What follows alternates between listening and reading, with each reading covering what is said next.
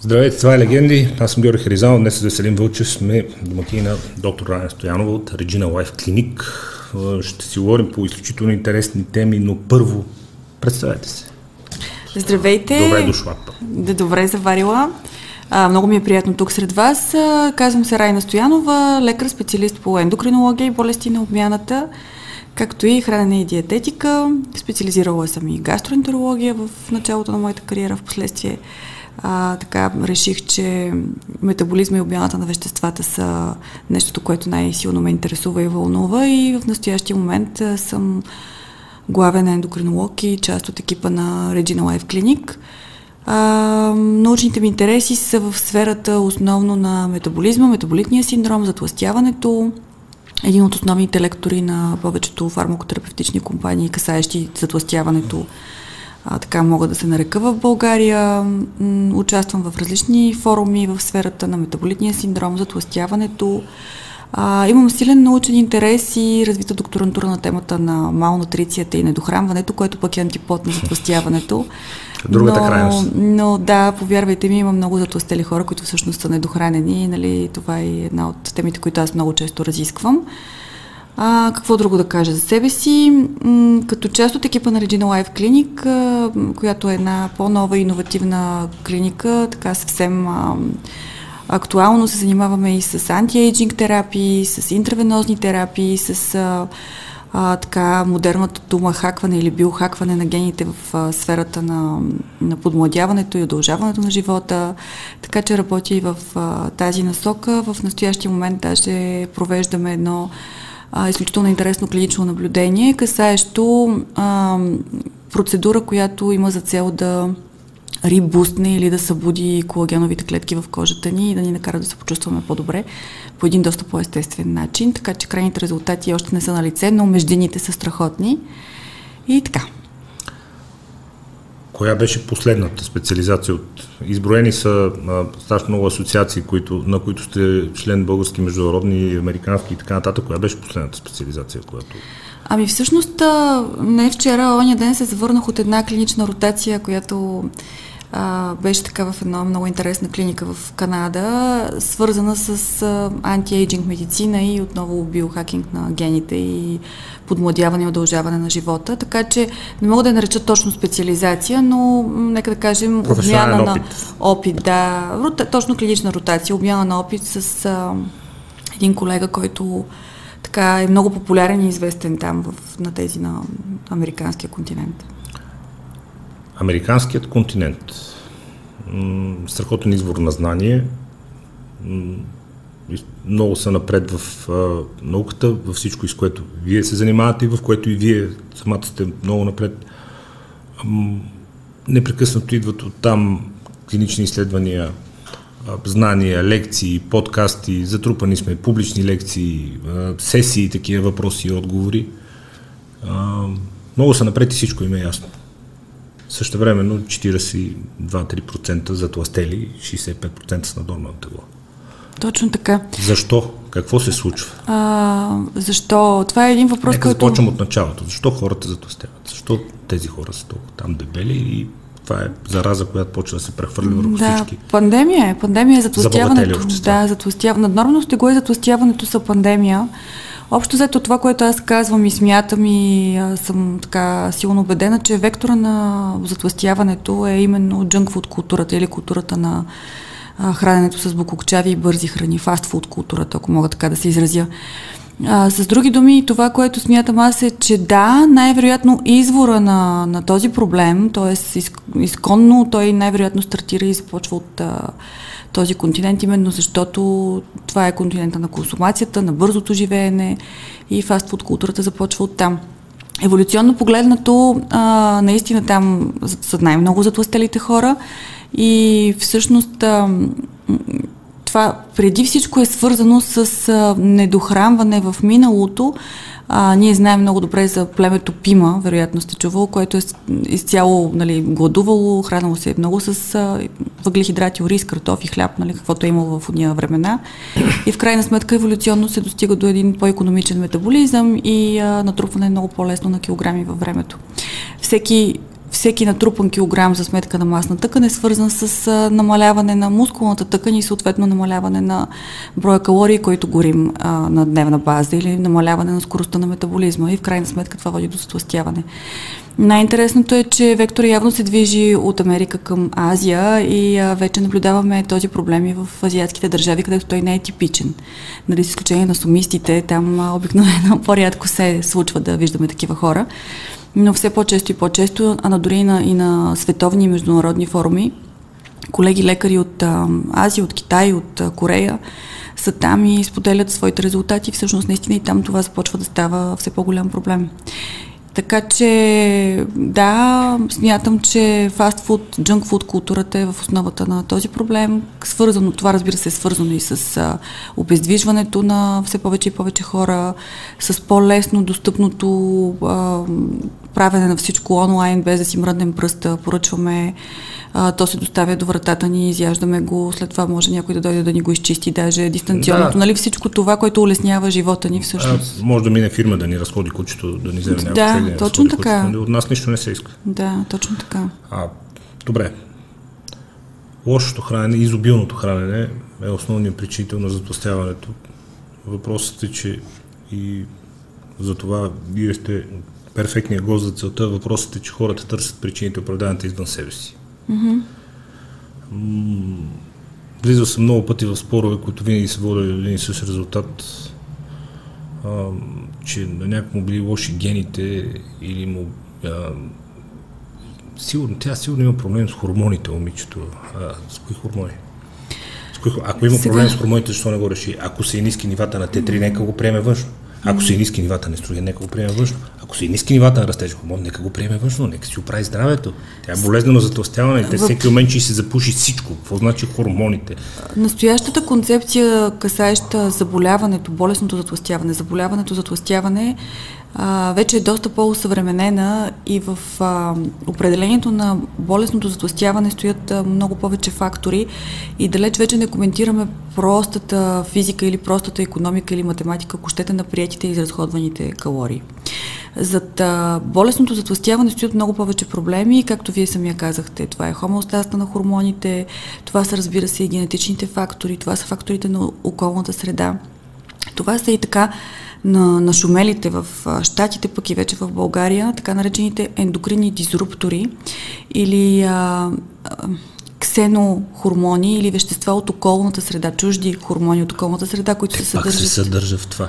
Които се съдържат точно така в джънкфуд храните, в упаковките, в пластмасовите упаковки, да, бисфенола, вие знаете.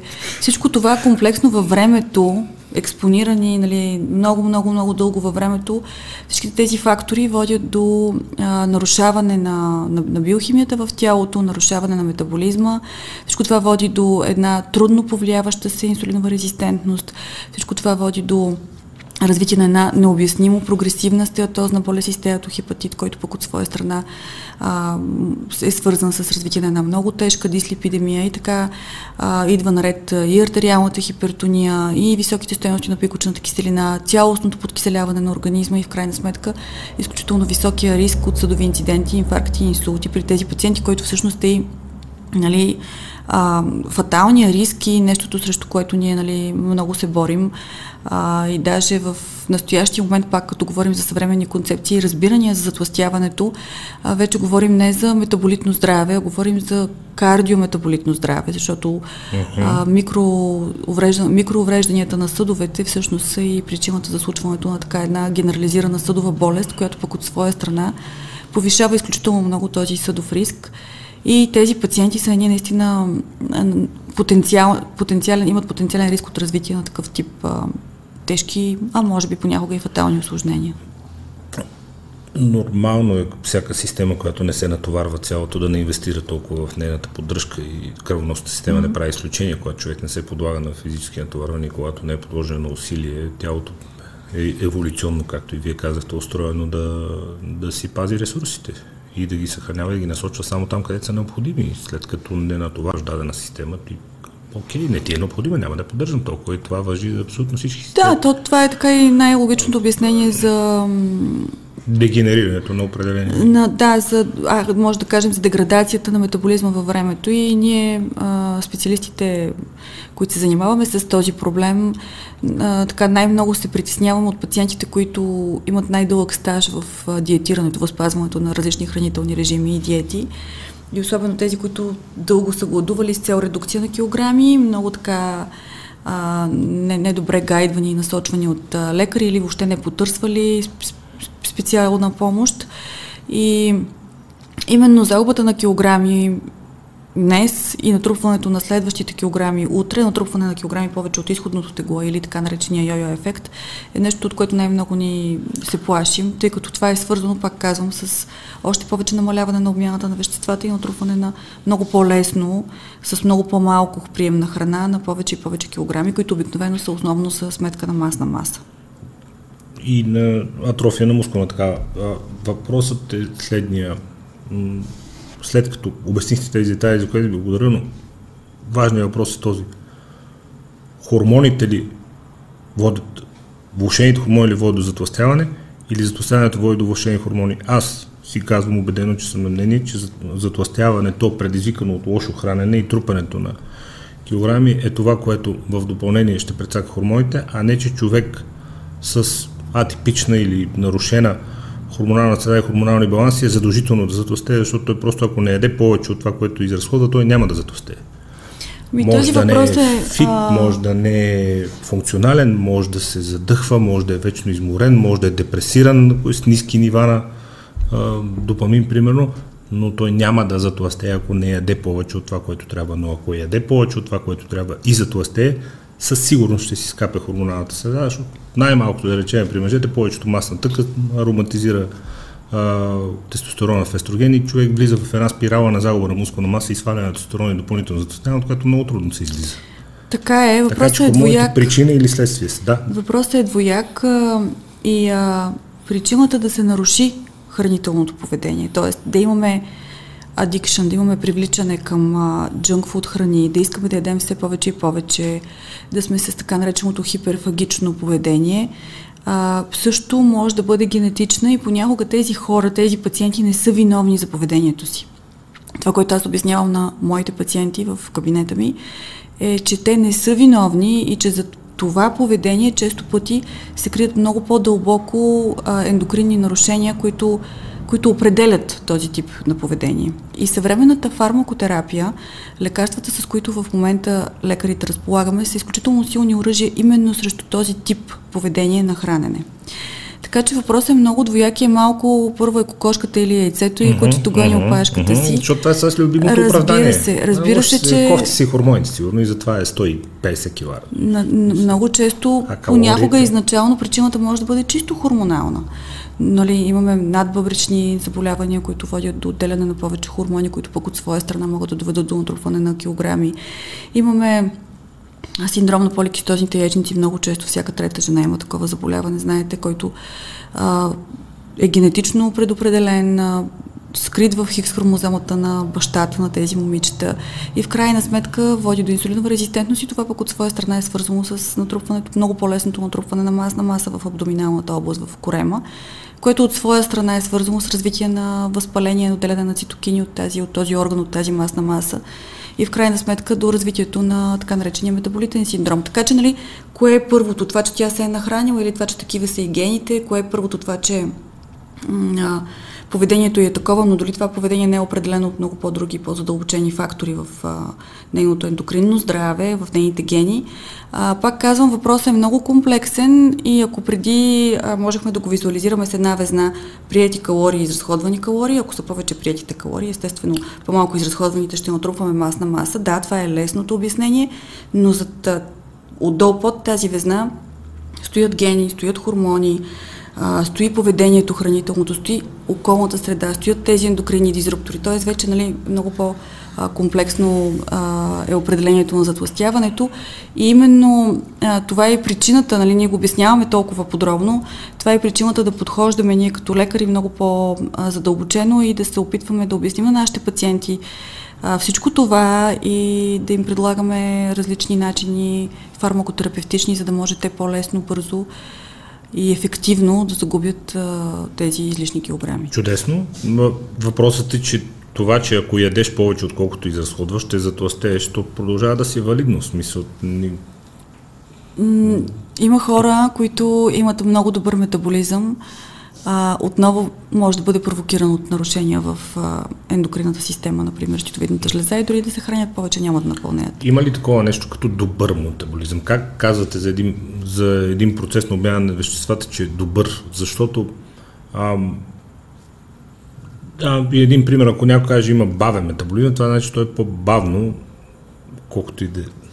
То е абсурдно това с бързи бавен метаболизъм. Да речем, за да илюстрирам пример, човек има бавен метаболизъм, той по-бавно се разделя с мазнително, по-бавно се разделя и с мускулните клетки, по-бавно се разделя всички други клетки, по-бавно му се разделя. Когато говорим за скорост... По-бързо, значи по-бързо ще загубиш мазнина, по-бързо ще загубиш мускулна маса, ако не се храниш. Такова смисъл. Да, разбрах ви въпроса. Бърз, бавен, добър, лош. Има, разбира се, когато говорим за скорост на метаболизма, ние определяме един... Може да се определи чрез индиректна калориметрия, нали, един метод за определяне на това колко калории изразходваме базово, т.е. за да сме живи, за да дишаме, за да работи сърцето ни, без да имаме ежедневните си активности в покой.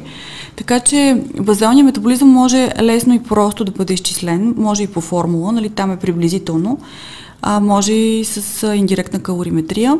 И по този начин разбираме дали съответните изгорени калории отговарят на това, което ние очакваме от тази възрастова група, пол и съответно, нали, човек. Определенето на базалния метаболизъм може да ни помогне да разберем човека има ли бърз, нали, както казахте, има ли нормален, добър или бавен метаболизъм. Това от една страна е важно, тъй като ни показва защо много често, нали, пациента има наднормено тегло и ние искаме да си го обясним с бавния метаболизъм, изчислявайки дори с простата формула, ние наистина виждаме, че този човек, който има наднормено тегло, има бавен метаболизъм. Но можем да изчислим, че има и нормален метаболизъм, тогава трябва да потърсим причината в начина, по който той се храни, дневния му хранителен режим. В тези случаи обикновено чисто диагностично можем да го накараме да напише в рамките на 3 дни какво консумира. Може и повече, но 3 дни е най-лесно, или да направи така наречения хранителен рекол, да извика 3 дни от миналото си, да ги разкаже, ако може да се сети за всичко, което е консумирал. Много често, между другото, пациентите не споделят абсолютно всичко, има много неща, които скипват. Сигурно. Да, и по този начин можем да направим равносметка дали изразходваните калории и приетите калории са в някакъв баланс. И вече чисто едукативно, т.е. обучително да подходим към него и да му кажем, ето виж, нали, твоя метаболизъм изразходва толкова калории, ти приемаш толкова калории. Да, проблема не е в метаболизма, просто повече хапваш. Да, понякога имаме и свръх бърз метаболизъм.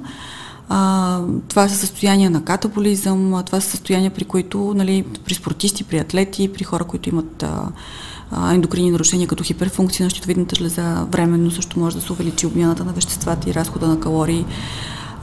И така нататък, и така нататък. Има много патологични състояния, при които изразходваните калории са повече и тогава човек започва да гори много по-лесно от масната и мускулната си маса, за съжаление. Тоест има такова нещо като бърз, бавен и нормален метаболизъм и вие го основавате на вашата методология на база на това колко е на човек енергийния разход в покой.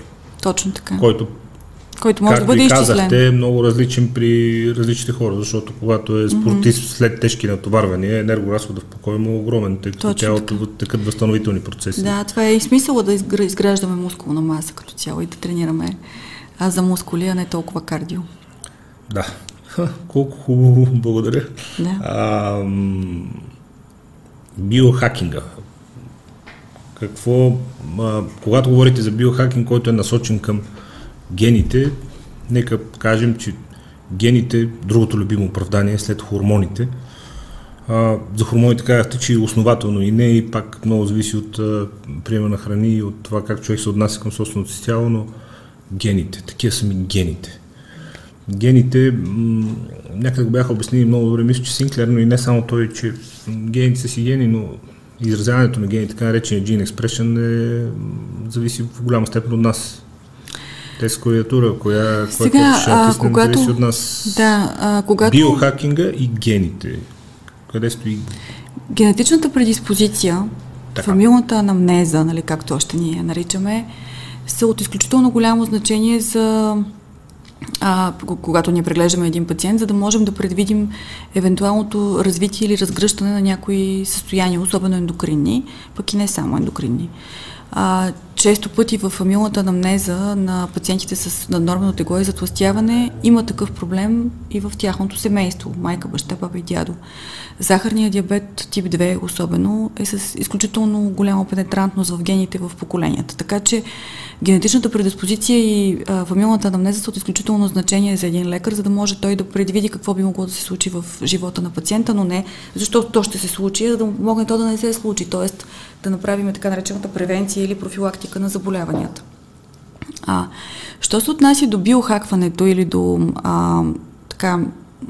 пренастройването на гените ни с цел подобряване на качеството ни на живот и удължаване на живота ни, в настоящия момент това е така и една от съвременните направления, особено на ендокринологията, но и не само, която се нарича анти-ейджинг медицина или медицина, стараеща се да попречи на стареенето.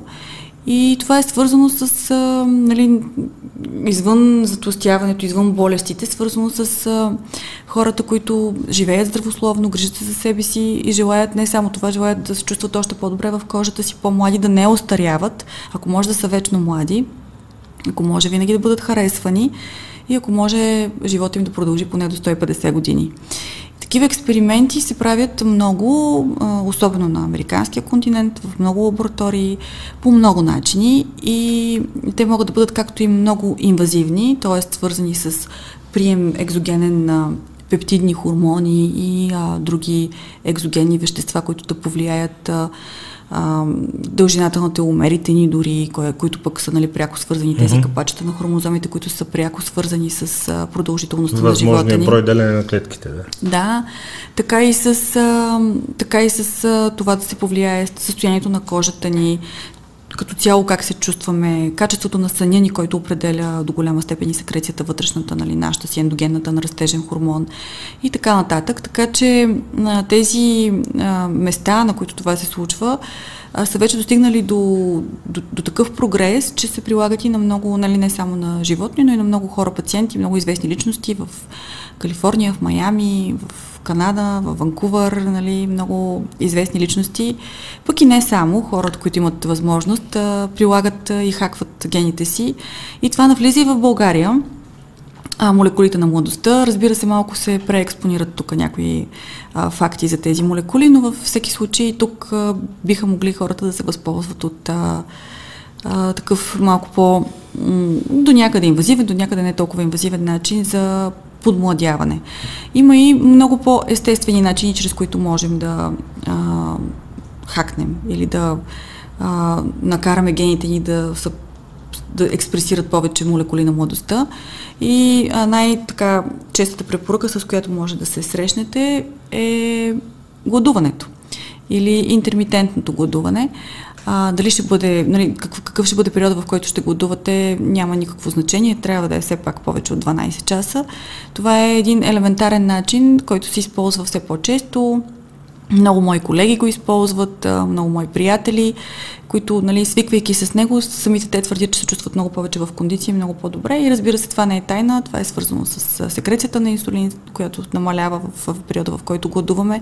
Това пък от своя страна е стимул за секреция на растежен хормон, IGF-1 и в крайна сметка до подобряване на тонуса, особено на хората, които искат да се почувстват по-добре. Процесите на автофагия, които стават по време на гладуване, които също са свързани с подобряване на цялостното здраве на хората и така нататък. Така че има естествени, има и по-така инвазивни подходи. По-инвазивните подходи, които не мога да кажа, че са инвазивни, в смисъл правиме някаква хирургична намеса, са така наречените интравенозни вливания или терапии, чрез които по венозен път могат да се въвеждат вещества, които до голяма степен са абсолютно естествени и имат за цел да подобрят цялостното ни благосъстояние. Такава молекула е, например, така прочутия NAD+, никотинамидинуклеотид, който е една естествена съставка в нашето тяло, продукт на нашия метаболизъм, който с времето, с възрастта намалява до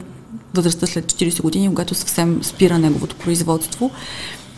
Той от своя страна е свързан с множество функции в нашето тяло, но нали, това, което е свързано с младостта, са така наречените едни малки протеини, наречени сиртуини, които пък от своя страна имат изключителната способност да удължават или да поддържат теломерите на нашите хромозоми и в крайна сметка наистина има доказателства, че венозния прием на NAD+, казвам венозния, защото много хора го приемат перорално и смятат, че си помагат, има отношение към анти-ейджинга.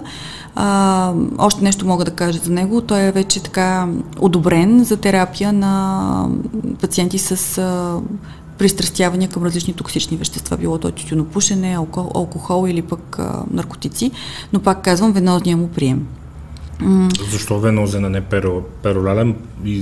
Защото за орална употреба се продават на пазара предостатъчно и то от доказани производители и добавки, които са аз не казвам, че няма ефект никакъв. И моноклиди, които пак са прекусор на NAD+.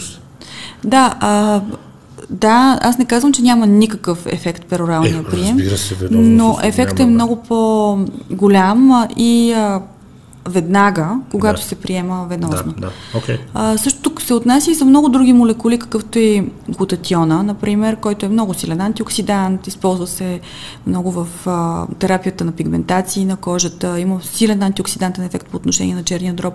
Той може да се приема и перорално, може да се приема и под формата на джет, на инхалация, на впръскване, но венозният му прием, особено болост, нали, има мигновен ефект. И това е начинът, по който се препоръчва в сферата на антиейджинг медицината. Не, че пероралния, нали, особено систематичния, няма да има добър ефект върху здравето, но не трябва да забравим, че приема на каквито и да е хранителни добавки, все пак те са или под формата на капсули, или на таблетки, имат сгъстители, имат целулоза, имат вещества, които минават през гастроинтестиналния ни тракт и в крайна сметка натоварват стомаха, червата ни. От тази гледна точка венозното приложение на такива вещества е доста по-пречистено и доста по-мигновено влиза в кръвообращението. Имам един въпрос, който той не само мой, но съм си говорил с много хора. Вливането наведнъж на големи дози от активно вещество, безспорно ефектът е моментален, много по-директен, много по-силен, отколкото пероралния прием. Предимствата са ясни. Хората казват, аз добавка си го пия спокойно в месеците и си получавам всеки ден минимална доза. Вливането наведнъж е едно, ти докарам една водоноска и да ти кажа, това ти е водата за годината, изпий си я сега.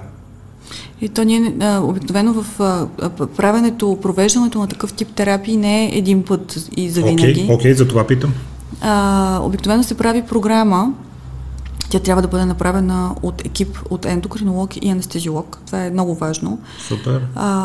И тя прави се програма и ние не вливаме цялото количество за целия живот на един човек еднократно. Или за 6 месеца, или за година. Ние правим програма, специално в клиниката, в която аз работя, правим програма, която цели подобряване здравословното състояние на пациента в рамките на месец-два, след което ние не отричаме пероралния прием. Той може да продължи. Добре е да има прекъсвания, не може постоянно човек да си прави такива терапии, но ефекта е измерим и е мигновен, когато се прави венозно. Но ние не вливаме цялото количество наведнъж, за да може човек да се отдави от витамини, NAD+, глутатион и всякакви други вълшебни вещества. Да. Външният прием на хормони е нещо, което продължава да е широко дискутирано. Той стана мейнстрим отвъд океана. Вие го казахте по-дипломатично, аз мога да го кажа по-директно. Напукани са на маймуна, както Дани Илиев се изразяваше, всичките холивудски знаменитости. Аз съм убеден за едно от 20 от тях, да не почвам да избравям, че не се го спира и растежа хормон в момента, в който го има на пазара. В което няма нищо лошо, това е супер. Те затова хората са, виж как изглежда на 55. Да, точно така. Въпросът е, че тук продължава да е леко дискусионен, поради неясни за мен причини. Къде сте вие лично като специалист, като доктор по отношение на външния прием на хормони и ако може две подразпонения на въпроса, хората с хормонални проблеми, медицински диагностицирани са ясни, там няма смисъл да го коментираме. Хората, които са окей, но искат да продължат да си бъдат окей и след 5 години, и след 10, и след 15 години, да са активни, да могат да си използват телата, за каквото искат. Днес се качат на черни връх, утре да играят 2 часа тенис, други ден 4 часа голф. Да могат да правят каквото си. Точно това, за което говорим, с лайфстайл цел. Тоест, така наречената лайфстайл медицина или прием на хормони с цел да се чувстваме по-добре в кожата. Както на всички е известно, с напредване на възрастта, упадъка, особено на половите хормони, се случва. При жените в определена възраст това е изключително сигнификантно. За съжаление, акцелерацията или все по-ранното настъпване на менструация при жените, настъпването на менархия, води до все по-ранното настъпване на менопауза. Да. Не, че е задължително това да бъде свързано, но все по-често в ендокринните практики се срещаме с така наречената менопауза прекокс или преждевременна менопауза. Това са едни жени, които на възраст между 30 и 40 години, представете си, вече загубват фертилната си функция. Или пък и започват да остаряват. Риска от остеопороза се покачва многократно, знаете, естрогеновата роля върху костната плътност, върху калциево-фосфорната обмяна и така нататък. Кожата започва да губи своя тургоротонус, започва да увисва, жената започва да страда от хипоактивно сексуално желание, което също се отразява на нейното самочувствие, на нейното... Без да е болно от каквото и да било. Без да е болно от каквото и да било. И разбира се, едно такова състояние трябва да се лекува с екзогенни хормони, като трябва, разбира се, да бъде добре преценен съдовия риск, тъй като приема на екзогенни хормони може да е свързан с... повишаване на съдовия риск, но има начини, има пластири, нали, това е едно друго направление, така че ето едно място за прием на хормони при едни жени, които имат преждевременна менопауза, без да казваме, че това е заболяване, а това е едно състояние на човека. При мъжете също, андропаузата е нещо, от което все по-често мъжете посещават ендокринните практики. Тя е свързана с намаляване на самочувствието, плешивяване и така нататък, като се чувстват така много некомфортно в кожата си. Това е също един момент, в който ние можем да приложим екзогенно хормони, било то тестостерон, било то, както казахте, растежен хормон, ако той е в недостатъчност, а пък и не само в едни такива по-мини или микродози. В щатите, между другото, все по-често се прилагат пептиди на растежния хормон. Тук също има такива практики, които са, разбира се, нелегални, тъй като в България не са одобрени. Но тези пептиди се смятат, че имат по-малко негативни ефекти по отношение на делението на другите клетки, за които риска, от който страда всеки човек, от който би страдал всеки човек, който прилага екзогенно растежен хормон. Така че ето има и един такъв момент, в който може да се прилага пептид на растежния хормон. И така, екзогенното внасяне на хормони може да бъде свързано с подобряване на метаболизма също много често. Вие сам споменахте в началото за Т3. В някои случаи това може да бъде прилагано с цел... Доктор Лозанов, от тук да сме си говорили, казва, никакъв проблем с външния прием на Т3. Той не влияе собственото производство. Той не влияе на собственото производство. Да заповядат и да си вземат. Не да се оправдават с хормоните, за това, че са дебели, а да са сигурни, че са направили... Да, прилагаме го в някои случаи, но не във всички. Разбира се. И така че, нали, бихме могли да се намесим по много направления, но всичко трябва да бъде много премерено. Трябва да бъде преценен рискът, тъй като прилагането на екзогенни хормони крие своите рискове и трябва да имаме съответно някакви индикации все пак. Сега, холивудските звезди, хората, селебрити, нали, известните хора, които трябва да изглеждат винаги страхотно, при тях въпросът стои по малко по-различен начин и зад целият им антураж от хора, които се грижат за тяхната красота, винаги стои един ендокринолог, който се занимава с именно техния перформанс. Тук в България, супер, това е много така хубаво. Е, тук в България също има такива хора. Аз лично се занимавам с...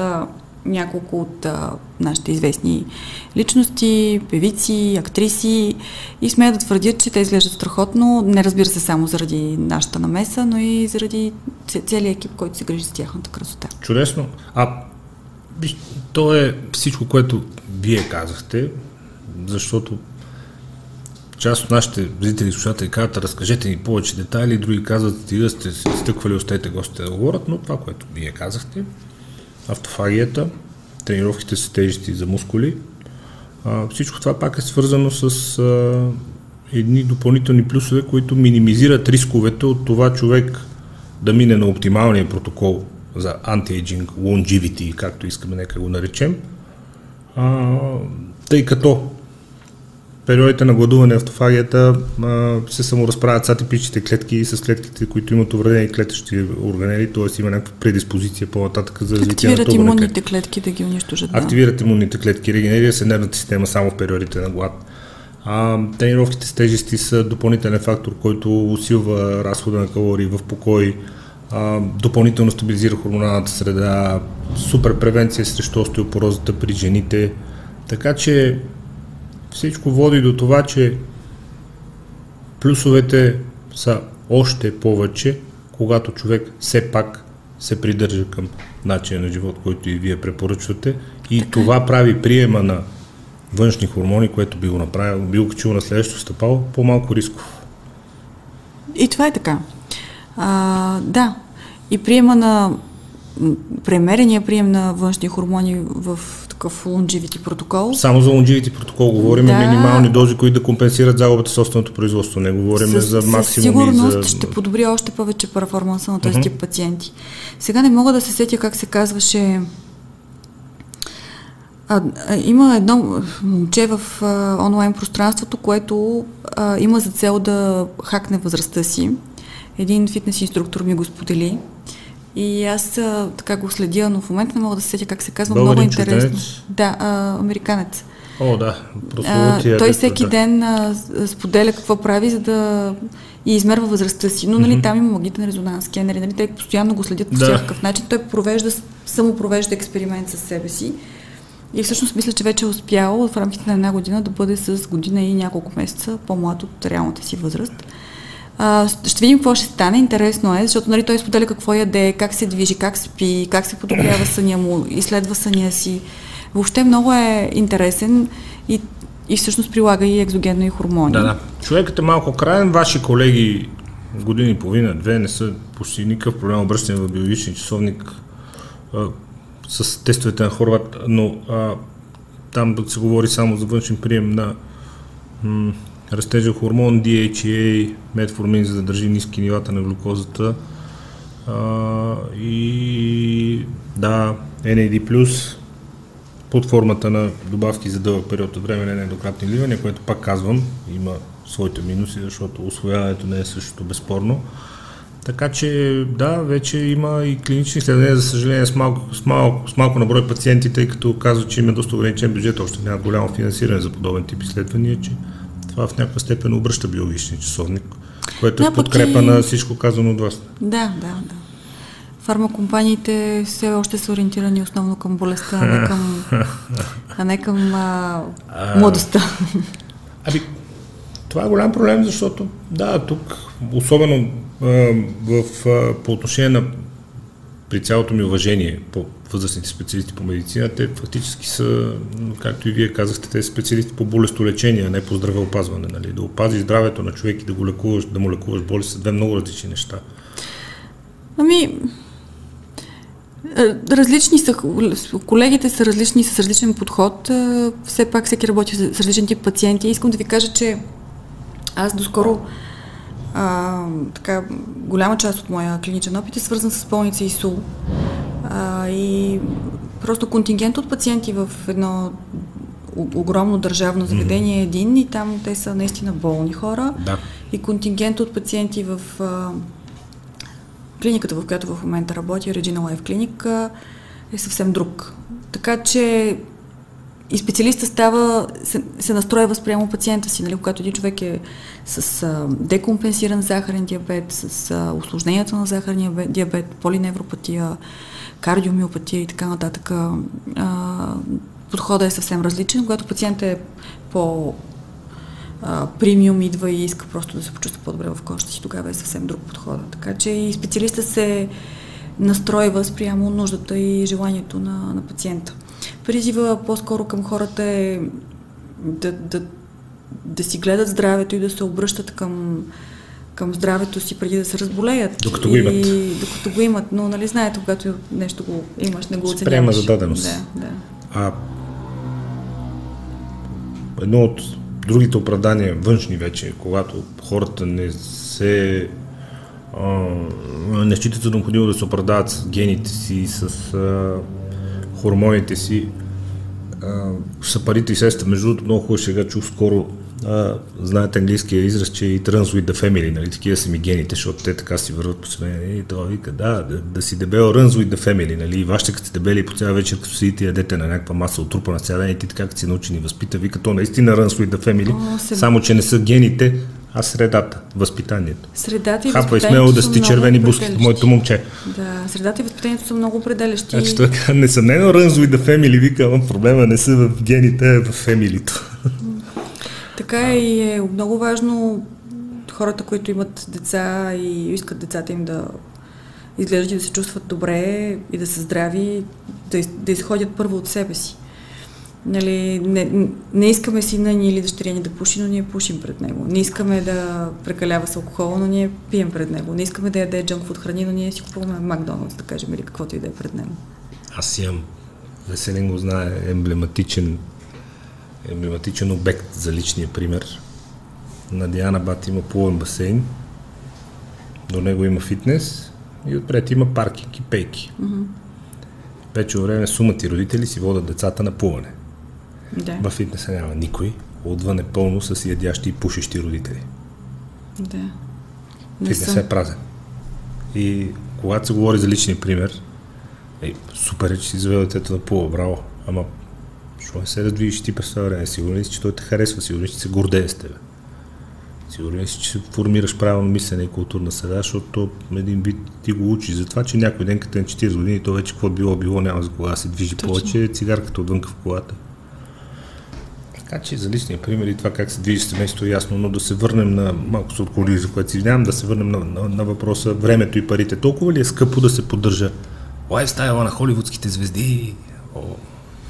Толкова ли е сложно? Какво сложно има в това да не ядеш, да не вечеряш днес, да ядеш по-малко? Не мисля, че тук можем да говорим за скъпо като пари, а по-скоро в забързания начин на живот, стреса, който всеки човек преживява всеки ден, ставайки рано, отивайки на работа, нали, в офиса, костюми и така нататък, е трудно да се имплементира един такъв начин на живот в едно стресирано ежедневие. Нали? Човека казва, аз имам толкова много срещи, аз трябва да съм, как няма да ям, нали? Или пък как си представяш, че за него е важно нещо да е хапнал, само и само да е в кондиция, отколкото да го удовери, поне това споделят моите пациенти. Изисква време да ги убедиш и така доста разговори да ги убедиш в промяната на отношението към храната.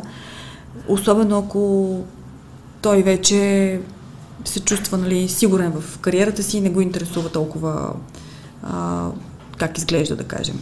Така че това е въпрос на мотивация на първо място, на второ място въпрос на разговори и убеждения, нали, от страна на лекар-пациент, от страна на също така на информираност. Нали, ако той не чете, не се интересува и не желая самия, той ако няма вътрешен драйв, вътрешно нещо, което отвътре да го подтиква да се чувства по-добре, няма кой да го накара. Така че не мисля, че е толкова въпрос на пари, дали е ефтино или е скъпо, на вътрешна мотивация и желание. Аз смятам, че именно това определя и имплементирането на физическа активност в ежедневието ни, освен, нали, здравословно хранене, било то чрез гладуване или някакво друго, т.е. въвеждането на някакво интермитентно периодично гладуване, както и въвеждането на навици, да не се консумира толкова много алкохол, да се преустанови тютюнопушенето, да подобрим качеството на съня си. Това всичко ще доведе до още по-добро представяне на работното ни място, до още по-добро представяне с работните ни задачи, но хората обикновено са, как да ви кажа, тотално прегорели в ежедневието, в което живеят, опитват се да преживяват, нали, трябва да издържат децата си, трябва да ги учат и така самозабравят себе си и се инвестират повече в тези, в едно такова ежедневие и много често това е една от причините да не желаят въобще да чуят за такъв тип начин на живота. Не е въпрос на непосилни суми, въпрос е на лично желание, на отношение на човек сам към себе си. Да. Което е свързано с много-много други фактори. Нали? Те, какво ме занимаваш, аз трябва да стана, да свърша това и това и това и после трябва да отида и детето да го взема и да го заведа и трябва и това и после трябва и да сготвя, нали, ако е някоя жена и после пък трябва да отида на тая среща, до вечера имам това. Нали, те просто са толкова заети с ежедневието си, че нямат време въобще да се ангажират с себе си. Тук базата е благодарение на специалисти като вас да се огледат реално къде са. Вижте, аз говоря от лична гледна точка, тъй като и аз съм била изключително заета и сега съм много заета. И имплементирането на здравословни привички в ежедневието е трудно, т.е. въвеждането на нови навици е трудно, но не е непосилно и ако човек е мотивиран, те само могат да му бъдат от полза. Те само могат да му помогнат той да се чувства по-добре, да изпълнява по-лесно задачите си, да е по-организиран, да е по-пълноценен в комуникацията си с хората, с детето си и да е добър пример както за останалите хора, така и за самите му деца. Но всичко друго ще е много повече наред, когато човек се чувства добре и се харесва и е здрав и е способен да бъде активен.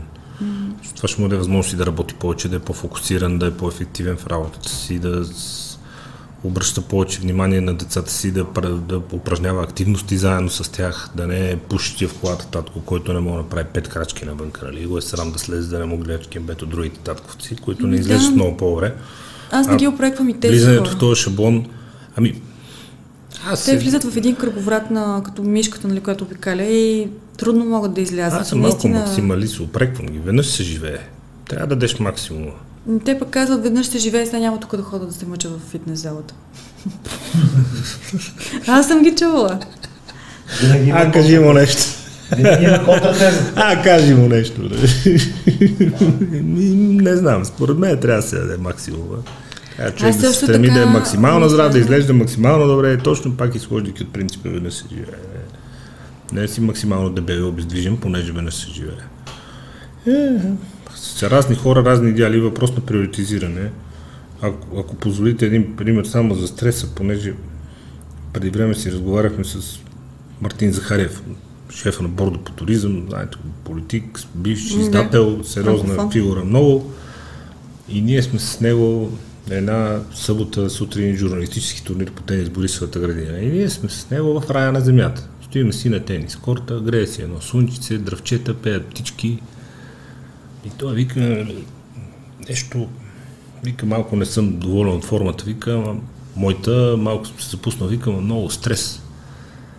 И няколко дни преди това бях слушал някакво подобно сравнение, Мартине, айде да сравним твоя стрес и стреса на прадядо ти.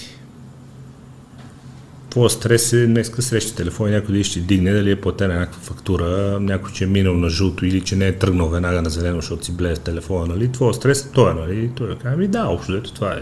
Казвам, добре, надявам ти стрес е бил, че от 5 бебета с прапрабаба ти, най-вероятно поне 2 ще поумрат преди да пораснат, детска смъртност 40-50%, абсолютно беззащитни пред всякакви болести, абсолютно беззащитни пред престъпност, пред това дали някой османски завоевател няма да мине днеска, просто да му отреже главата за кеф или да му вземе целият добитък, просто защото му харесва, или да му запали къщата, просто е така за назидание. Викам, ако трябва да сравнявам онзи стрес с твой стрес, как... Да, трябва да се сещаме за предците си понякога. Честно прави, и всъщност абсолютно... Правилника не се бях замислила, да, си играме стрес, че да мислим стреса, за глупости. Смисъл. Да. Стресът е един, важно е как го възприемаме. Стресът в миналото е бил един, сега е друг, но по-скоро е важно как го възприемаме. Аз пък тук имам един друг пример, като се случи това голямото земетресение в Перник преди години, ако се сещате. Аз бях на едно дежурство, тогава работех в болница Лозенец и там в Темай все още давахме 24-часови дежурства. Лекарите в цялата болница. И аз бях дежурна по време на земетресението и всъщност тогава за мен беше много интересно как различните хора, пациентите в болницата реагираха на едно и също събитие. Някои получиха инфаркт, други просто излязоха и бях толкова щастливи, че са оцелели и са отвънка и то при нас не се усещаше толкова силно. Така че всеки човек на един и същи стресогенен фактор реагира по различен начин. Имам много близък роднина, който е екстремен спортист, в смисъл хвърля се с всякакви видове, сноубордове, кайтсърфове. Склона е да се натроши по най-различни начини и няма абсолютно никакъв страх от тази работа. Състезава се с коли, състезава се с скейтборд, състезава се с маунтинбайк. Е толкова земетресение да има, този човек си спи в колата 3 дена. Просто явно това му е слабото място. Да, не се знае, че все пак това е базирано и на някакви минали събития, нали, но понякога просто не е въпросът в стреса, реактивността ни към него, нали, има и много по-страшни събития, разбира се, дай Боже да не ни се случват. Мениджмънта на стреса е една отделна тема, много интересна. Стресът сам по себе си води до много ендокринни нарушения. Стресовите хормони в тялото ни съвсем, когато са в излишък, съвсем не ни помагат, когато са в недостиг също е лошо. Когато са в недостиг също е проблем, защото човек върви изписни, като е постоянно с нисък кортизол, също не е добра идея. Така че, нали, хубаво е да има стрес, но трябва да бъде умерено и е много-много важно да, когато посещаваме ендокринолог, нали, да се обърне внимание на този фактор, на стресовите хормони. Ваши колеги съм чувал да казват, че когато определени лишения и стресови ситуации, спорта е стрес за тялото. Да, тежката тренировка е стрес за тялото, но когато са съзнателно предизвикани и човек изпитва наслада от това, на което се подлага, няма такива отделяне на такива нива на кортизол. Същото и с глада, когато е съзнателно предизвикан, когато човек осъзнава ползите, той се наслаждава на периодите, които гладува и го няма отделяне, няма го това отделяне на кортизол, което да води до катаболизъм, до разпадане на мускулите, до увреждане на системи. Има ли ги всъщност оправданията към днешна дата с това ниво на медицината? Защото ние с вас общото изговорихме всичко. Човек може да накара гените си да се изразява по различен начин, може с ваша помощ да се урегулира нивата на хормоните, може да предизвика процеси на автофагия, т.е. самоизяждане на тялото на старите увредени клетки, може да си контролира калорийния прием и то без да се отделят стресови хормони. Не е задължително да хапне нещо сладко. Това, ако не хапне нещо сладко, ще припадна невероятна глупост. Той е пристрастен към удоволствието от сладко, той не към самото сладко. Няма да получи хипогликемия, няма да припадне. Общо взето минахме през всички оправдания за затлъстяването. Има ли валидни оправдания за това човек всъщност да е затлъстява и да хвърли причините извън себе си? Вие поне сещате ли се за нещо, което да не може да бъде предотвратено и да не може да бъде решено с всички знания, които вече хора като вас имат? Ние не обвиняваме хората с заболяването. Не трябва просто да обвиняваме, защото те казват, нищо не може да се направи. Да, те не са виновни. Мислата ми не зависи от мен, нищо не може да се направи по въпроса. Може да се направи по въпроса и може и в момента все повече и повече разполагаме с все по-силни оръжия. Настоящата концепция за терапия на този проблем е свързана с все по-ранно и агресивно терапевтиране или прилагане на лекарствени молекули, които имат за цел да подобрят метаболизма, да намалят това лошо поведение, свързано с прехранването с буклукчави храни, да намалят пристъпите на глад, неустоимия глад към сладки храни. Има различни начини, има различни фармакотерапевтични агенти, с които разполагаме, има различни приеми, които можем да въведем в лайфстайла на хората. Така че те не са виновни, но ние трябва да им помогнем.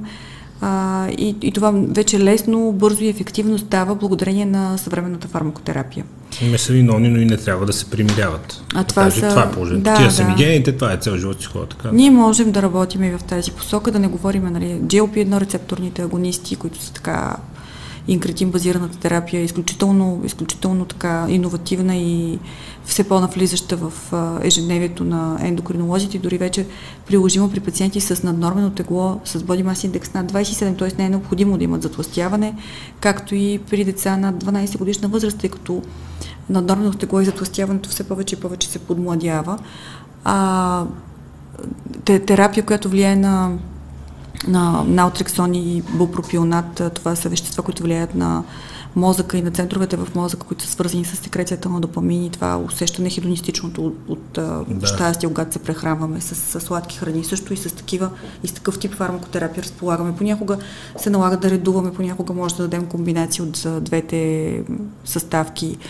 пак зависи от психосъстоянието на нашия пациент, от въобще от цялостното му здравословно състояние. Понякога е финна регулировка на тироидните хормони, понякога е свързано с имплементирането на физическа активност, по-здравословен хранителен режим, независимо какъв е той, в комбинация с някаква ниска доза от тези медикаменти. Така че има много и различни начини, чрез които ние можем да помогнем на хората да лесно, бързо и ефективно да влязат във форма. Какво значи ефективно? Да влязат във форма, но това да остане във времето, а не да бъде краткосрочно и след това да върнат килограмите си. Да. Чрез въвеждането на новите фармакотерапевтични средства, именно тъй като те влияят на тези хедонистични центрове в мозъка, е много по-лесно да променим начина на живота на човека и промяната в начина на живота по време на тази терапия е много по-лесно да остане заради тази терапия дълго време след спирането и след преустановяването, защото тя не е доживотна, и това води именно до дългосрочната загуба по последните проучвания. 2 години след спирането на такъв тип терапия, хората, които са я приемали, остават с ниско тегло, за разлика от хората, които са били само на диета и спорт, без да са приемали такъв тип терапия. Чудесно, това също е много важно. Има ли тук законови ограничения по отношение на препаратите, които може да предлагате, защото, както казахте, пептидите още не са лицензирани, те не са легални в България, не са минали одобрени от Агенция по лекарствата и така нататък. Чувствате ли по някакъв начин извързани ръце от това, че малко, как да кажа, държавния апарат и разрешителните режими и законодателство се движи доста години след прогреса и нивото на развитие на науката? Да, като цяло в Европа е малко по-трудно, но чувствам се, аз мога да говоря от името на цялата гилдия, с вързани ръце по отношение на прилагането на инкретин базираната терапия, тъй като вие знаете какъв е проблема с семаглутида или така наречения Оземпик. Оземпик е търговско название, това са GLP инхибитори, семаглутиди. Да, или с лираглутида, пък и в настоящия момент с навлизането на семаглутида в по-високата доза. Нали, чакаме ги, нямаме търпение, ние искаме да ги прилагаме, но ги няма в аптечната мрежа, тъй като се изнасят от страната, нали, няма какво да си говорим. Това е реекспорт. Има реекспорт, когато цените на производителите са направени за България, като за развиващ се пазар. Отделно хората се презапасяват в момента, в който имат възможност и не остава за другите. Презапасяване с Оземпик, отделно, нали, се прилага много често, без да има индикации за него, т.е. без пациента да има нужда от прилагането на такъв тип молекули, така че чакаме новите молекули, те вече са одобрени в Европа, но все още ги няма в България. Ние сме последна дупка на кавала обикновено за тези препарати, двойната инкретинова терапия.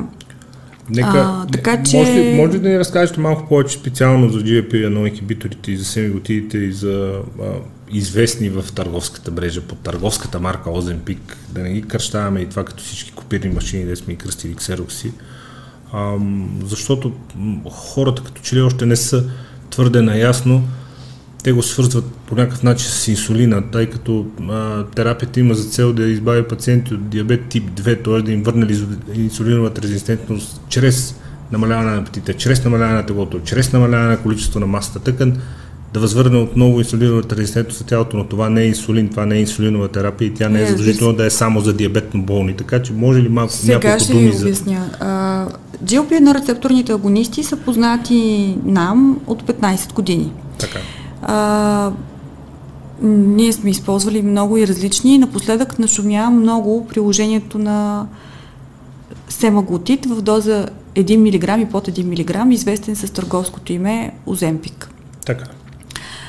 Семаглутида в тази си дозировка по кратка характеристика на продукта е индициран, т.е. е приложим за пациенти с захарен диабет тип 2 и затлъстяване. Но не според новите... инсулин.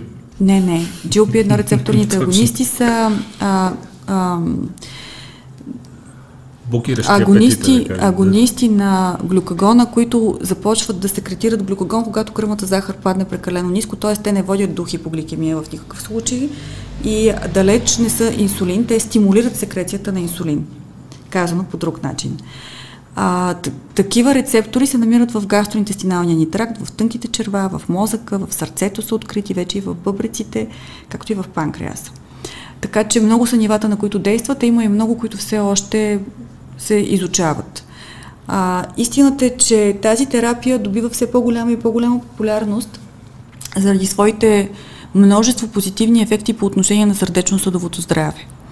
В гайдлайна, в протокола за терапия на захарния диабет, GLP-1 рецепторните агонисти, както и още една друга група лекарство, която не бива да я пропускаме, защото е много хубава и така би следвало да се прилага, SGLT2 инхибиторите, са молекули, които вече започват да превъзхождат метформина и добиват първо място преди метформина в съвременната терапия на захарния диабет. Тоест ние можем да се обърнем първо към тях при нашите пациенти с захарен диабет, докато до сега говорихме за метформина. Даже вчера в Инстаграм видях едно стори на една колега от Ню Йорк, която знаете за Опенхаймер и Барби, филма, която беше сложила метформин vs Оземпик и беше сложила Барби vs Опенхаймер като сравнение. Тоест, настоящата концепция вече върви все повече и повече към тази съвременна терапия и стартирането с нея. Еднакъв ли принципа на работа на двата препарата, защото, поправете ме ако бъркам, но при GLP-1 агонистите по-скоро говорим за работа с молекули, които предизвикат притъпяване на апетита, докато при метформин говорим за пряк метаболизъм на глюкозата и за уравновесяване на нивата на глюкозата. Тоест, може би малко различен принцип на работа, целите съвпадат, разбира се. Да, глюкогонподобните пептиди действат на много нива, както ви казах, в гастроинтестиналния тракт. Такива рецептори са намерени в сърцето и в мозъка, в хипокампа, в амигдалата. Те влияят на апетита, потискат апетита, намаляват скоростта на изпразване на стомаха, като по този начин човек се чувства за по-дълго време сит. Действайки на хедонистичните центрове в мозъка, тези, които изредих, намалява желанието за прекаляване с сладки храни, дори с желанието за консумиране на алкохол, много пациенти го споделят напоследък.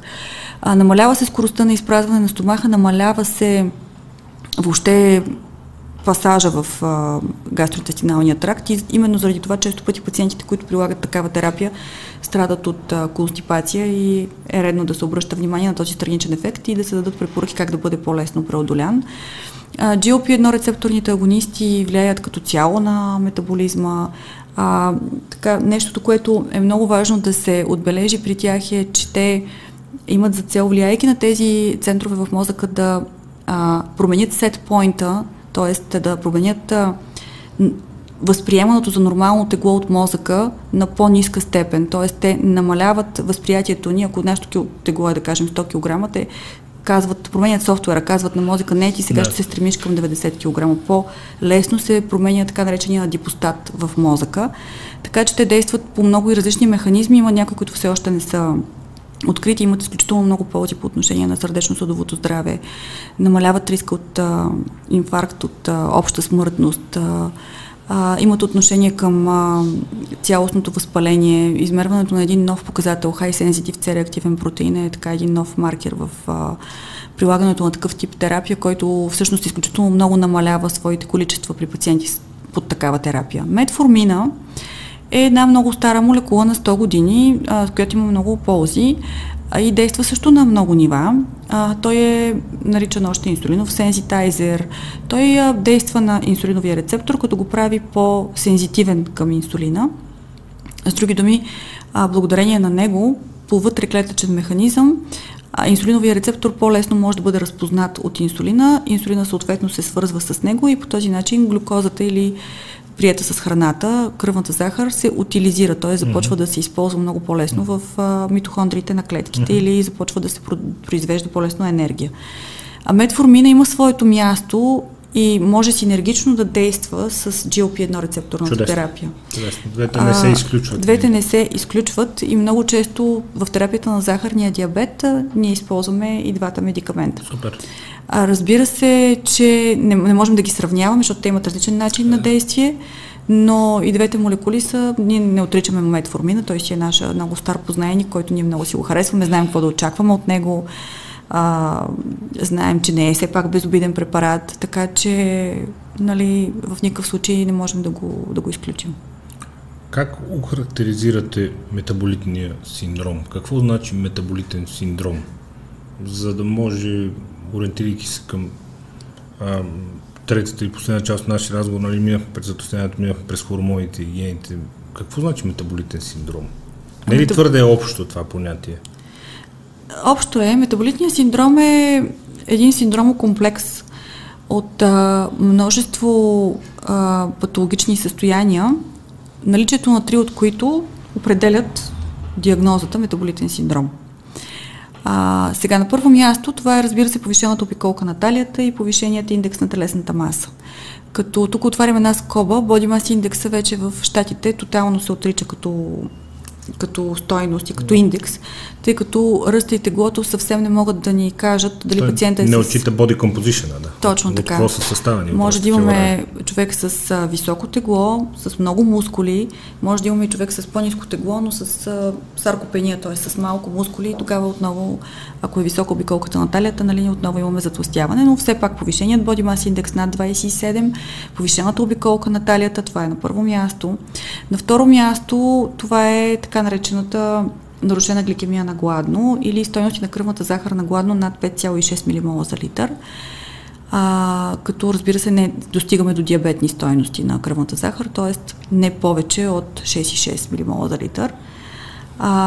Инсулиновата резистентност или високите стойности на инсулин на гладно и изчисляването на хома индекса по познатата формула, който да отговаря за така наречената, нали, конфигурация за инсулинова резистентност или хома индекс над 2,5.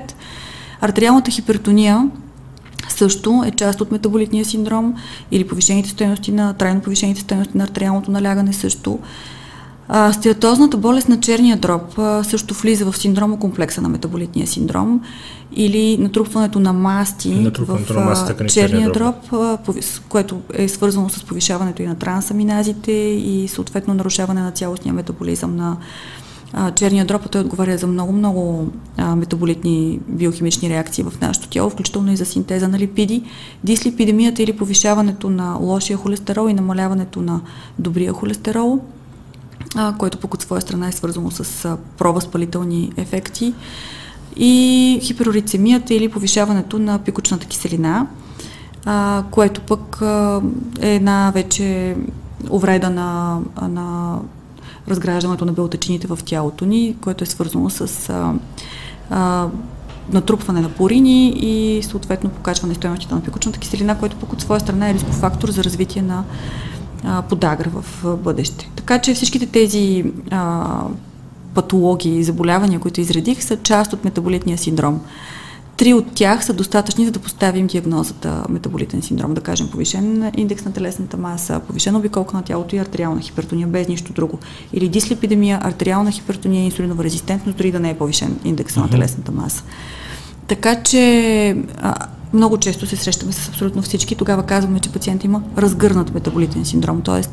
има всички патологии, всички патологични процеси, водещи до развитието на този разгърнат метаболитен синдром, който пък от своя страна е рисков фактор за развитие на сърдечно-съдови инциденти. Можем ли спокойно да кажем, че огромна част от тези проблеми са, как да кажа, победими, да не кажа лечими, защото някои от тях не са непременно заболявания, те са временни отклонения в функцията на организма, но са отстраними само през промени в начина на живот.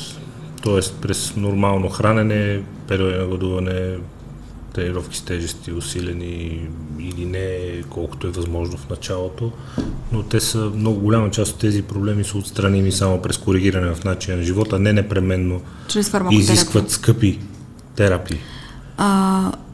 Защото някои хора казват, аз не мога да си позволя да съм здрав. Нямам такива пари. Когато поставим диагнозата метаболитен синдром по протокол, по гайдлайн, обикновено първото нещо, което трябва да направим с нашите пациенти, ние като лекари, е да въведем нов начин на живот при тези пациенти.